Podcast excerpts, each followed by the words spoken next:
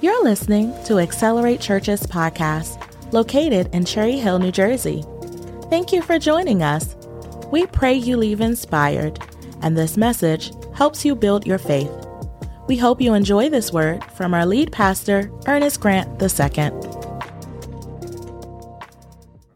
Um, if you don't know, we're in a series, you see it on the screens right there. We're in a series in the book of Ruth. Uh, one of the things that we like to do at Accelerate Church is we want to uh, do something called expository preaching. That just means that we elicit and take the verses from the scripture um, and we help apply them to your lives in real time. And so we want to take this ancient story and show how it has modern relevance for your life. And so the book of Ruth is really a, a beautiful tale. It's more of a love story. Um, and, it, and it can really show how God wants to take our lives from emptiness to fullness. Um, I know some of us might be in here today and we've been empty for a long time. Maybe you've been worn out or exhausted. Whatever it is, um, we believe that this narrative in the book of Ruth is going to kind of help us uh, take over and help us see what God wants to do through that. So, why don't you join me? I'm in Ruth, uh, the book of Ruth. I'm in chapter 2, verses 1 through 22. I'll read it for you hearing, and then the band can go and they kill it so well for us. Here it is. Now, Naomi had a relative on her husband's side. He was a prominent man of noble character from Elimelech's family. His name was Boaz. And Ruth the Moabitess asked Naomi, Get this, will you let me go into the fields and gather fallen grain behind someone with whom I find favor? Naomi answered, Go ahead, my daughter. So Ruth left and entered the field to gather grain behind the harvester. And she happened to be in a portion of field belonging to Boaz, who was from Elimelech's family. And later, when Boaz arrived from Bethlehem, he said to the harvesters, Lord be with you. Lord bless you, they replied. Boaz asked his servant, Who is in charge of the harvesters? Whose young woman is this? The servant answered, She is a young Moabite woman who returned with Naomi from the territory of Moab. She asked, Will you let me go gather in the grain, in the fallen grain among the bundles behind the, the harvesters? She came and had been on her feet since early morning, except she rested little in the shelter. Then Boaz, Boaz said to Ruth, Listen, my daughter, don't go gather grain in, the, in another field. don't leave this one but stay here close to my female servants. See which field they are harvesting and follow them. Haven't I ordered the young men not to touch you? And when you are thirsty, go and drink from the jars the young women have filled. And she fell down on her face, bowed to the ground, and said to them, Why have I found favor with you, so that you notice me, although I'm a foreigner? Boaz answered her, Everything you have done for your mother in law since your husband's death has been fully reported to me and how you have left your father and mother and your native land and how you have come to a place you didn't previously know. And may the Lord reward you for what you have done, and may you receive a full reward for the Lord God of Israel, under whose wings you have come to take refuge. My Lord, she said, I found favor with you, for you have comforted and encouraged your servant, although I have not liked, although I am not like one of your female servants. In the meantime, Boaz told her, Come over here and have some bread, dip it in the vinegar. And so she sat beside the harvesters and offered her roasted grain. She ate and was satisfied and had leftover. And when she got up from to gather grain, Boaz ordered his young men, let her gather, and let her even gather grain among the bundles. Don't humiliate her. Pull out some stalks from the bundles for her and leave them for her to gather. Don't rebuke her. So 17. So they gathered together in the field, and they gathered. So Ruth gathered grain in the field until evening. So she beat out what she had gathered, and it was about 26 quarts of barley. And she picked up the grain and went into the town where the mother-in-law saw what she had gleaned. And she bought out to the rest of the leftover from the meal and gave it to her. Verse 19. And her mother-in-law said to her, "Where did you gather barley today? Where did you work?" May the Lord bless the man that noticed you. And Ruth told her mother in law, whom she had worked with, and said, The man whom I work with today is Boaz. And then Naomi said to the daughter in law, May the Lord bless him, because he has not abandoned his kindness to the living or to the dead. Naomi continued, The man, this man, or the man is a close relative. He is one of our family redeemers. But Ruth the Moabitess said, He also told me, Stay with my young men until they have finished all of the harvest. So Naomi said to her daughters in law, Ruth, My daughter is good for you to work with his female servants so that nothing will happen in another field. And Ruth stayed close to Boaz, female servants, and gathered grain until the barley and the wheat harvest were finished. And she lived with her mother in law. Therein ends the reading of God's word. Why don't you pray with me? You can turn me down a little bit. You know I yell. Father, I pray and thank you for your goodness and your grace. Thank you for your mercy that's been bestowed upon us so richly in your Son, Jesus Christ, that while we were yet sinners, Lord, you died for us. And Father, I pray that you will bless this time. May this word fall on fertile soil so that the people of God may hear the word of God and ultimately be changed. So, Lord, we thank you. We give you glory and honor in Jesus' name. And everybody that agree with that say, Amen. Amen. You know, um, before we launched Accelerate Church, you may not know this, but we, we looked all over South Jersey for a venue. We looked in schools, community centers, we looked at other churches, um, but we had no avail. We just could not find a place. Uh, it, one person on our leadership team actually looked at 50 different locations in the South Jersey area. And so it was, a, it was an amazing journey. But as the launch was approaching, we had no prospects at all. And then I, I thought we found a location, right? It was a new community center that had just been built. It was beautiful. It was in our target area. We could have sat some 700 people in there. Uh, like we were like, yo, this place is great, amazing parking. And so what we did was we was like, okay, this is going to come through. So we scheduled an appointment with a company called Portable Church. That's who supplied all the equipment that you see here. And we scheduled them to come out on a Friday. And then, as, as things were transpired, the, comp, the, the, the venue fell apart on Thursday. And so here I had this company coming out on Friday, but we didn't have a venue on Thursday. Can I be honest with you, church? I, after it fell apart, I was in the car cussing. I'm just going to be honest with you. I was up, upset, mad. So I did what any self respecting man would do. I got on Google and I just started Googling locations. I said in my mind, God, surely there's somewhere that you have called us to. Surely you have a plan in place for us. We're not seeing it right now, but I'm sure, God, that you are working behind the scenes to bring about your desired will for our lives. And so the first place I called was down the street. They didn't pick up. And then I just so happened to call where we're at today, the Marion House. Yes. Praise God for that. Funny enough, the owner, who is our now landlord, who we have a great relationship with, happened to be down here. And he normally is at the shore. And then once I called, I showed up here. I happened to be two minutes down the road. We came here, we talked, we talked about this location. He had just gotten it and was renovating it, and he was looking for somebody to be here on Sunday. And so let me ask you this question How would you describe that amazing turn of events. What would you say about that? How, how, what would you, how would you diagnose that? If, depending on your view, some of you might say, well, Pastor, the, the truth is, is that you were just lucky. You were just really, really fortunate. It, it was a random occurrence. It was simply a coincidence. Um, you just happened to be, Pastor, at the right place at the right time. Because we believe that life is a dice roll, and sometime you're lucky and sometime you're not. And it just so happened that that time you were lucky. And Christians, however, I would say we have a different vantage point on these things. See, Christians don't believe in luck or fate or chance. We believe in something called providence. Providence is, is a subset of this theology called God's sovereignty. What we believe is that God is all powerful, all knowing, majestic, and He's the ruler over all things. We don't have a deist mindset like the founding fathers that said that He just kind of turned, He just cranked the world up and kind of just let it go into motion. No, no. We believe that God micromanages even the smallest details of our lives.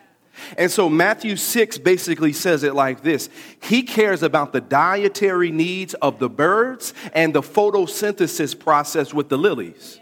So, so he's deeply intertwined in and present in the details that happen in our lives.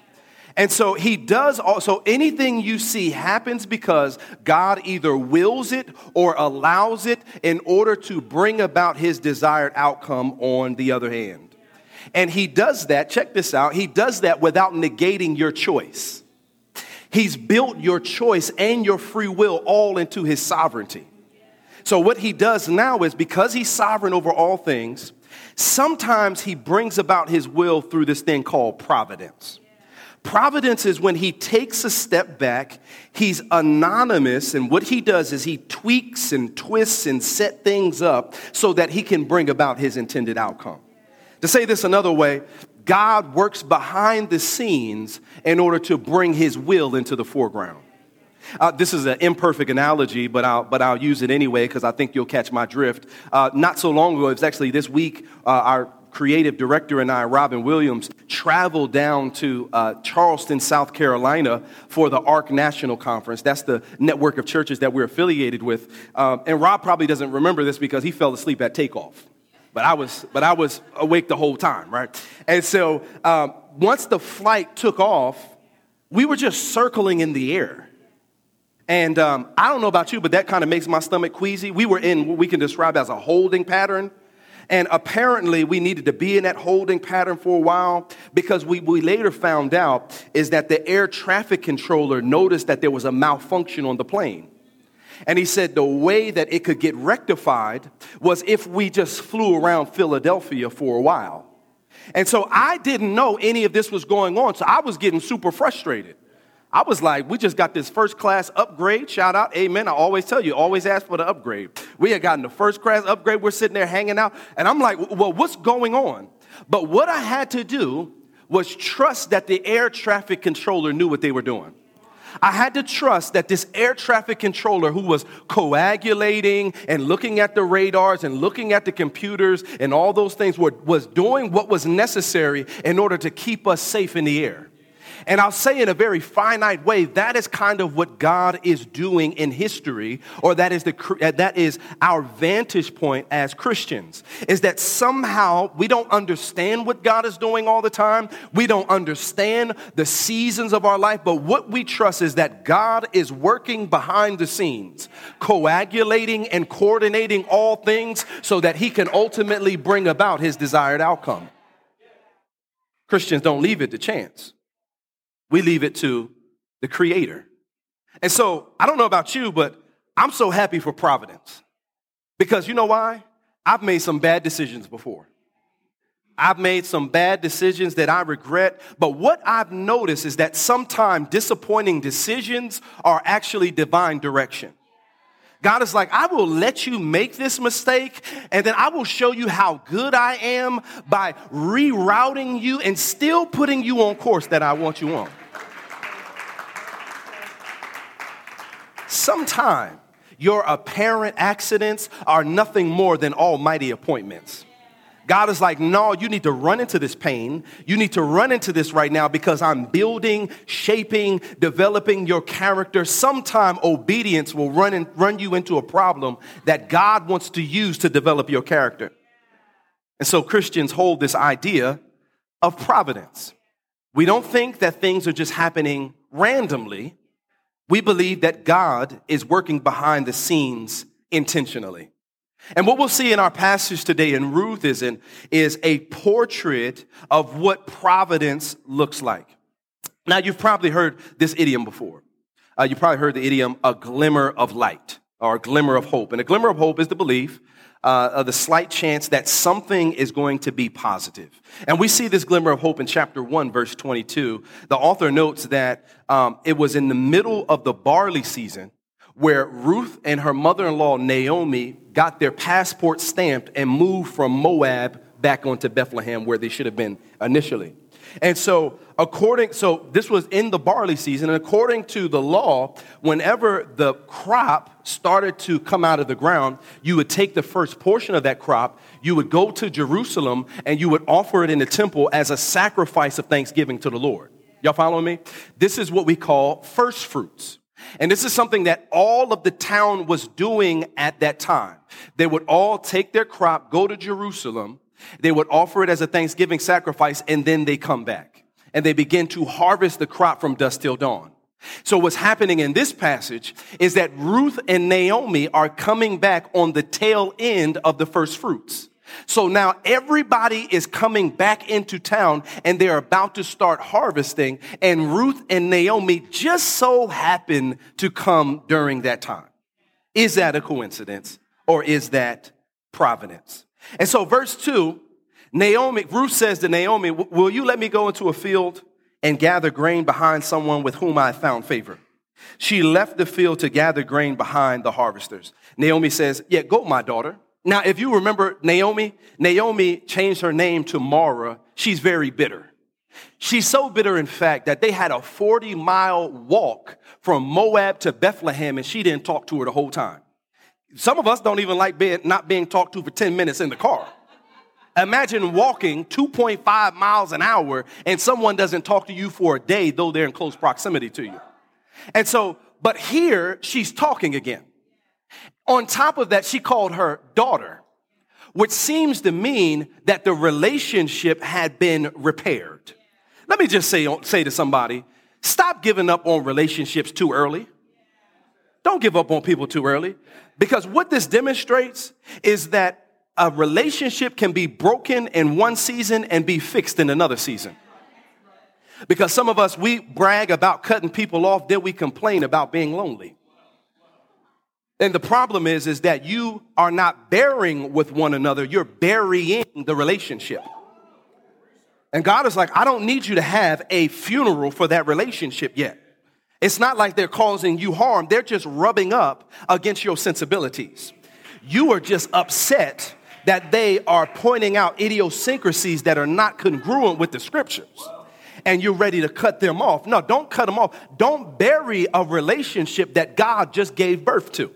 Let me let me go on. That's not really my notes, but I figured that somebody needed to hear that uh, uh, because some of us just get some of us just give up. The, the Bible talks about that you need to keep you need to um, be prepared for somebody to offend you. You cannot have an authentic and genuine relationship unless you are offended by them. You don't walk in a real relationship until they've offended you and you have to continue to be in that relationship long time. You, you haven't been in a real relationship until you're offended. Let me go on. That ain't in my notes. Let me just move on. I've saved that for our relationship series. I got it. Don't worry. And so, and so, um, so, okay, this is good. So maybe you're wondering to yourself, okay, so Ruth is like, yo, I'm going to go get some grain in the field. So some of you might be wondering, why is there any grain in the field? If the harvesters have already come through and harvested the grain, why is there any left? I'm so glad you asked. Well, well, God had a particular care for poor people. And so what he did was he implemented a public policy to prevent permanent poverty. Are you hearing me? And so what he allowed to happen is he said, "No, no, I'm going to ha- I don't I don't want the harvesters to go all the way to the ends of the field. I want them to leave a portion of the grain so that people who were less fortunate could come around and grab the grain and then they would take it and then they would go make meals for it. So, what God was doing was paying special attention to poor people. Let, let me bring it into today. It's like, it's like companies not maximizing their profit for the benefit of giving their workers a livable wage. Are y'all hearing me today? Uh, it's, it's, it's, it's not maximizing your profit for the benefit of taking care of poor people. And so, under these laws, they would have been protected and all of those things. Now, here's what I want to know Ruth says to Naomi, Let me go into the field. My question is, is Naomi, how come you didn't go with her? If you commuted from Moab to Bethlehem, which is about 35 miles away, it seems to presuppose that you're able bodied. On top of that, you know that it would have been safer for a, a, a, an immigrant in this field to do it if they had another woman with you. She could have been exposed to physical abuse and all of those type of things. I, I, I don't know why she didn't go. Maybe she was dealing with the trauma of transition. Maybe she was dealing with the pain of leaving Moab and her former life to embrace this new life. I, I, don't know, but what I do know is that when you stop believing in God's goodness and give yourself over to doubt and worry, you can easily sink into inactivity that only makes your situation worse. What, what she was doing was she was sulking in bitterness. And Ruth is like, I just can't sit here and mourn the life that we had. I have to embrace the life that we have. I, I, can't sit with you and be mourning over Elimelech and Mahlon and Chilion. I'm sorry that that happened, but if we don't do something now, we are going to miss out on, our, on getting what God ultimately wants us to have. In other words, what I believe Ruth was experiencing, or Naomi rather was experiencing, was pre traumatic stress disorder. In other words, she was anticipating the losses of life that were going to happen, anticipating all of the hardship that was going to come, and that left her in a state of analysis paralysis. Are y'all hearing me today? She just stayed in that position. And Ruth is like, nah, you got to get going. Nah, we got to eat. I'm not going to be overcome by hunger pains. I'm not going to do all that. Here, here's what I want to say to somebody at times, you have to uh, uh, mourn over the life you wish you had and embrace the new life that you do have. I, I, know, I know that some of us are looking back longingly over the past. You might have what wanted what happened in 2019. Maybe your career was budding, your relationship was going well, but you have new ground in front of you that God wants you to take on, and you can't move into the future when you're too focused in the past. Are y'all hearing me, church? There's a statute of limitations on having your friends stand with you in bitterness.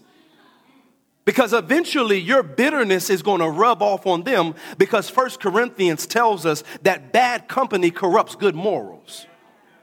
And so all I'm saying is that, it, let me give you some words of, in case I have some Piperians in here. John Piper, this is what he says. He says, occasionally weep deeply over the life you hope over the life you hope would be, grieve the loss, wash your face, trust God, and embrace the life that you have. And so I'm just trying to tell somebody, embrace, there it is. Occasionally weep deeply over the life you hope. I'm messing up. There it is. You just, just trust me. It says that. And anyway, what he's saying is, is embrace the life that you have. You only have one life. How long are you going to sulk in the, in the hardship of 2018? How long are you going to lay and wade in the pool of self pity? God is like, I've got an entire life for you to live. You do not have to do that. He goes on here in the passage. Ruth says, Listen, I'm just going to go into the field and I'm going to hope that God gives me favor. The reason I like this is because she didn't go back and forth about a decision right? She didn't get analysis paralysis. She didn't let the weight of a decision incapacitate her. Like some of us don't make decisions because we're afraid of making the wrong decisions. We're afraid that if we make decision that goes awry, that somehow it's going to ruin our destiny and mess up our future. Can I tell you, Christian, that that is a faith problem? It's a faith problem. See, because when you understand providence, you will trust God to lead you even when you get off course. Y'all ain't talking back to me here today. It's okay. It's okay. It's still early. Like, like, like when you get off course, you can trust that God is going to lead you. Then the text goes on. It says, it says this. It says, she happened to be in a field, of the portion of the field belonging to Boaz. Now, the Hebrew here is so, so interesting. That's the original manuscripts from that time. And the Hebrew is very interesting. It reads, Her chance chanced upon the allotted portion of the field of Boaz. You, you see that? So, so who is Boaz? Number one, Boaz is a relative of Naomi, um, Elimelech's deceased husband. And this is important to know because according to the Israelite custom, the family would have been tasked with taking care of, uh, of the family members that were destitute. So not only was this man a man of means, but we also find out that he was a man of integrity and character. And so that means that his soul was wealthy and his pockets were wealthy as well. He had a big 401k, but he also had a big heart to love people. Right? Like, I, like, listen, let me go on. I'll say that for our relationship series, but let me just say, like, don't be impressed by finances, be impressed by someone's character. Be impressed with somebody's character. Be impressed, not just how they look. You want to be attracted to them. Amen. Right? You want to love them, but at the same time, if their character is, is off, it's going to totally destroy that relationship long term. Let me just go on here. Let me just go on. So the text says that he was a man of character. Now let's just now, now come back. Let's recap for a second. Can we do that? Let's just recap. It says that Naomi and Ruth hear in verse 1 in chapter 1 verse 6 that there is food in Bethlehem. And so they leave Moab to come to Bethlehem. And it just so happens that Ruth continues with Naomi her mother in law, and they go into Bethlehem in the middle of the harvest season.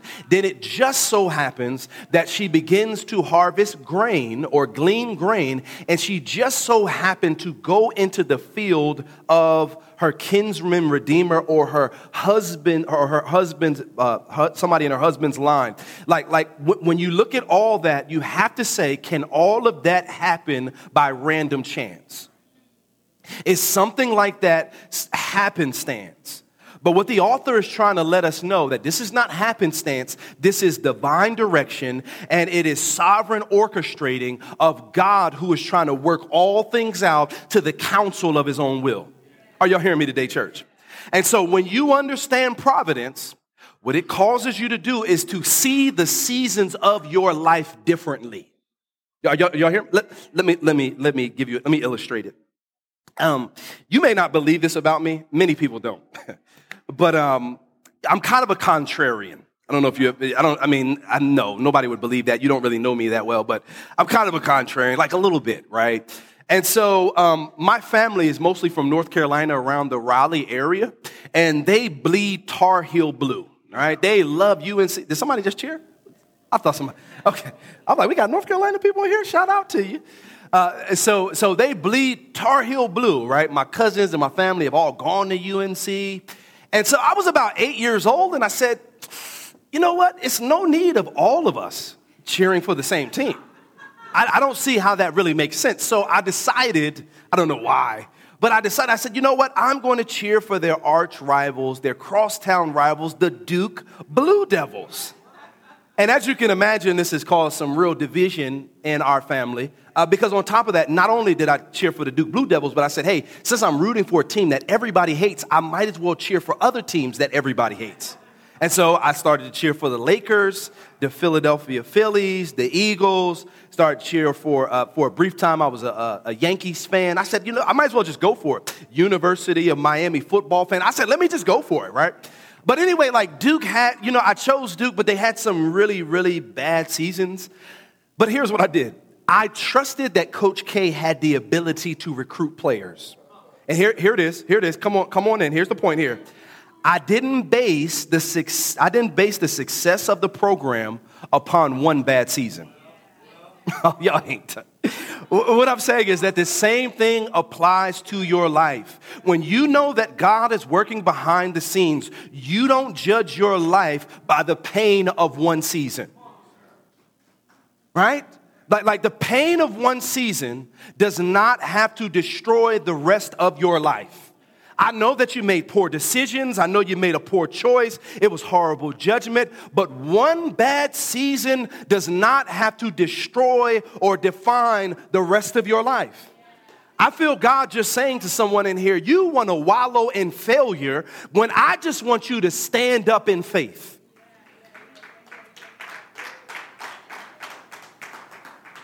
But on the other hand, if you experience a season of favor, I don't want your I don't want God's providence to prop up your or promote your pride. When you're experiencing God's favor, it should actually feed your humility. Because listen, don't define yourself by a bad season, but this is the words of Tim Keller. Don't let the pain of that, uh, don't let the pain of that season get to your heart, but don't let the success of another season get to your head. Because God has a way of taking his holy weed whacker and cutting down your overgrown ego. He's got a way. He knows how to, to cut it back. And listen, on top of that, I, I, just want to I just want to push a little further. Do you mind? When you experience success, don't think it's because you manifested it. Let, let me just, okay, I'm in the building. I'm in, it's 9.30, but we in the building. Don't think it's because you manifested it. Be careful about letting that lingo linger in your lexicon too long. Like, like, sure, you set goals. Shout out to you. You set goals, you stuck with a plan, but it was God's sovereignty that brought all of that about. Here's the thing. Here's the thing. One of the problems with manifesting or, or, or focusing your mind on a goal and thinking that you attract success is that it fools you into believing that you are the creator and master of your own destiny. No, no, that's, that's not what happened. There is only one creator who is God. There is, he spoke the world into being, and he's the one that gives generously, right? Uh, uh, but w- what you want, oh, yeah, this is good. Okay, I wrote this in the back. What happened was, what you wanted and God's will aligned together. It wasn't because you manifested it. Because do you if you take credit for manifesting the favor, do you also take credit for manifesting the mess? All right, let me let me let me let me just go. Let me go on. Because all I'm saying is that our Bible tells us that the reason we have what we have is because of because God gave it to us. First Chronicles 29, 14. All good things come of thee, O Lord, and have thine own have you given thee. James 1 7. Every good and perfect gift comes from the Father of lights, who there's no change in shadow of turning. What you have, whether you believe in God or not, is a product of his providential hand blessing you. Can I push a little further? Can I push a little further? Let me say this. Um, yes, manifesting is nothing more than spiritual plagiarism. Let me say that again. I should have it on the notes. Manifesting is nothing more than spiritual plagiarism because you're taking credit for a favorable portion of your story that you didn't write. I'm, just letting you know that. You didn't write that story. You, you didn't shift that narrative but God did. So all right, so let's go back. I got two minutes, so let me let me let me let me flow through here. So what we see is God. What we see is she actually Ruth does actually get kindness and favor with Boaz. And you know that someone is being favorable when they speak kindly of you, when they show generosity. That's what he did. They vow to protect you. All of these things. Like it, it was a really really amazing thing. And Boaz tells her, The reason I'm showing you kindness and I'm giving you more than enough food so that that food carries you home, and the reason I'm being so kind is because the extraordinary kindness of your mother in law has been has come to my ears. And, uh, and and on top of that you have taken refuge under god's wings. In other words what he's saying is that you excuse me you didn't go and try to make it your way you didn't try to do it with your plan. You decided to follow God, and now He's provided a solution for you. Here, here's what I want you to know. Like some of us are worrying about problems in our lives when God is already working on the solution right? She was wondering whether she was going to find favor. But little did she know that she was in Boaz's yard gleaning. And little did she know that Boaz was a man of integrity and character. So what happened was she had a problem. She started walking in the direction. And what God did in his providence is work on the solution while she was still focused on the problem. I, I just get the feeling in here that some of y'all might just be worried about a problem. Something is keeping you up at night. Something is raising your blood pressure. Someone is upsetting you. And I just feel through this narrative that God is saying to us, I'm already working on the solution. I'm already working on it. The solution may not look like you want it to look it may look a little differently. I don't know if Ruth thought that gleaning in the field from dusk till dawn was the solution to her problem, but somehow God said, if you do the work and take one step to me, I'll take two to you. That's what's happening in our narrative. So your solution may not be an easy fix. Some of us want microwave solutions when you got crock pot problems. You, you, you, want micro, you got, you got smoker problems. And God is like, I want to fix it, but give me some time. But in the meantime, why don't you just do something?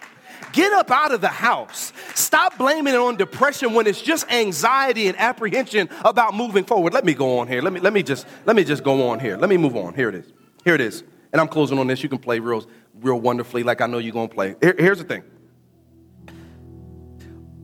Boaz is in prime position. That sounds so good. Boaz is in prime position to set Elimelech, his relatives' family up long term. What, what, what he's able to do is he's able to redeem their family line, he's able to fix their finances, and ultimately fix some of the brokenness that they've experienced from their poor decisions. And can I just tell you, church, that this story is just not a historical account between a, a historical love story. Boaz is a picture of the God we serve named Jesus. Because, like Boaz, Jesus is able to heal you and I comprehensively. All of the brokenness that exists, God is able to feel it. I, I'm serious with this. I really, really want you to pray for the Grant family. It's my family and I. It's nothing wrong with us. We just spend way too much money at Chick fil A. Nothing wrong with us. Just spend a lot of money at Chick fil A. Every Friday, like I legitimately love being a dad. It's one of the greatest joys of my life. And one of the things we do every Friday is we go to Chick fil A and then we go to Five Below, which ironically is just a, but they sell items over $5. So I don't understand that. I, I don't, I don't understand that. It's like a glorified dollar store. I just hate it. I, am going to call them out on that. Please edit that out of there. I love people. I love the, the, the people at Five Below. I love all of them. And if you want to sow into, sow a seed into Accelerate Church, you can, you can do that. And so my kids, they go and buy these toys. And I'm going to be honest with you. The toys are so defective. They play with them for a little bit and then they're just, they just, they just get broken. And then they know we're going to go back next week and we're going to get more toys, which is great. And so, what I do oftentimes, I just throw them out and I just know we're going to go back. And as I think about us and how defective we are, I'm just so glad that Jesus does not dispose of us. I'm just so thankful. Like, I don't think a lot of times we are really aware of just how broken we are as humans. Sin is, and, and sin just means that you're missing God's mark of holiness a lot of Christians think it's judicial, like, oh, your punishment. No, sickness, sin is like a sickness of the heart that turns the heart on itself and, and causes us to worship us instead of our Creator. It's less judicial and it's more relational. It's like an internal sickness that we have. And I mean, we, we serve ourselves rather than God. We hurt people and we slander them with our words. We stretch the truth to try to bolster our egos. We use our bodies to gratify our lust instead of using them to work for God. It, like it is, it is really impossible to quantify the effects of this heinous thing called sin in our lives. But I'm thankful that 2,000 years ago, that God did not throw us away, but He sent His Son, Jesus Christ. And here's this He saw our brokenness, and His solution was not to dispose us, but his solution is, was to become broken for us. So on the cross, he allowed his side to be impaled, his hands to be pierced, and he transferred all of the sin and guilt that was resting on us onto him. And he's fixed us. He's fixed us because of what he's done on the cross. Listen, I'm just going to be honest, and this is not a dig or a shot at any other religion or, or, or your spirituality or anything of that sort, but this is just the truth. Every other religion and every other form of spirituality focuses on what you can do for God. It focuses on transcendental meditation and the five Hajjs and praying enough and all of those things. And what you do is you live in a perpetual state of works based righteousness or uh, trying to perpetually please God in heaven. Here's what we know is that we are unable in our own ability and power to please God. We're jacked up. We're messed up. We lie and cheat and do all type of things. But the Christian message says it's about what God has done for us on the cross of Calvary. By leaving his holy habitation in the comforts of heaven with the Father, Son, and the Spirit, and coming down into this flesh, becoming a human, experiencing the, the pain that we should have and that alone causes Christians to worship God. That alone causes us to get on our knees and say, God, we owe our devotion to you. Not, not of our own, but unto you, O God. And I'm just telling you today, you're not here by chance or fate or happenstance. just like the events surrounding this building, God providentially wanted you here today to hear this message and to let you know that He loves you, that He doesn't want you running away from Him, that He's a good Father, that you need a church that loves you, you need a pastor that's praying for you, and you need to fight for your joy in this season because the devil will try to steal it from you. And so, listen, I'm, I'm done. I, will say this and, and I'll finish up. I just want to see you win. I really do. I want to see you walk with Jesus, be transformed by him, and ultimately do what Jesus did. But none of that is going to happen unless you're willing to surrender your life when you get, you have to get to the point where you say, God, I'm tired of doing it my way. I want to embrace your way. And so I don't know if that's you today, but here's what I want to say. If that's you today, and you're like, God, I want to surrender, I want you to text this link. I want you to text ACTV to 94,000. We have this thing called automation, so it'll send you a text message back. And then I want you to list what it is that you desire. Maybe you need prayer. Maybe you need to give your life to Jesus. Maybe it's time for you to be baptized and go public with your faith. That's what baptism is. It's letting the world know that you're a follower of Jesus. I don't know what it is, but I do sense in this building today that someone needs to take a next step. So I'm going to ask you this question What is God saying to you right now? What's He saying to you right now? So why don't you bow your head and close your eyes? I want to pray for you, but I want to ask you a question. What's um what's God saying to you right now?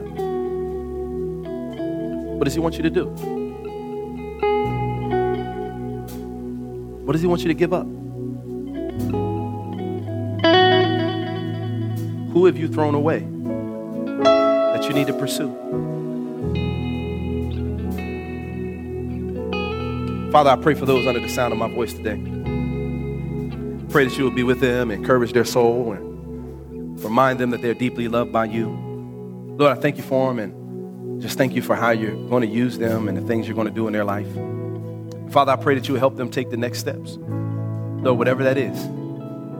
Lord, some of us are dependent on luck when we should be dependent on your providence. And I pray right now in the mighty name of Jesus that you encourage their hearts and their souls. And so, Lord, we love you. We honor you in Jesus' name. And everybody that agree with that say, Amen. Amen. Amen.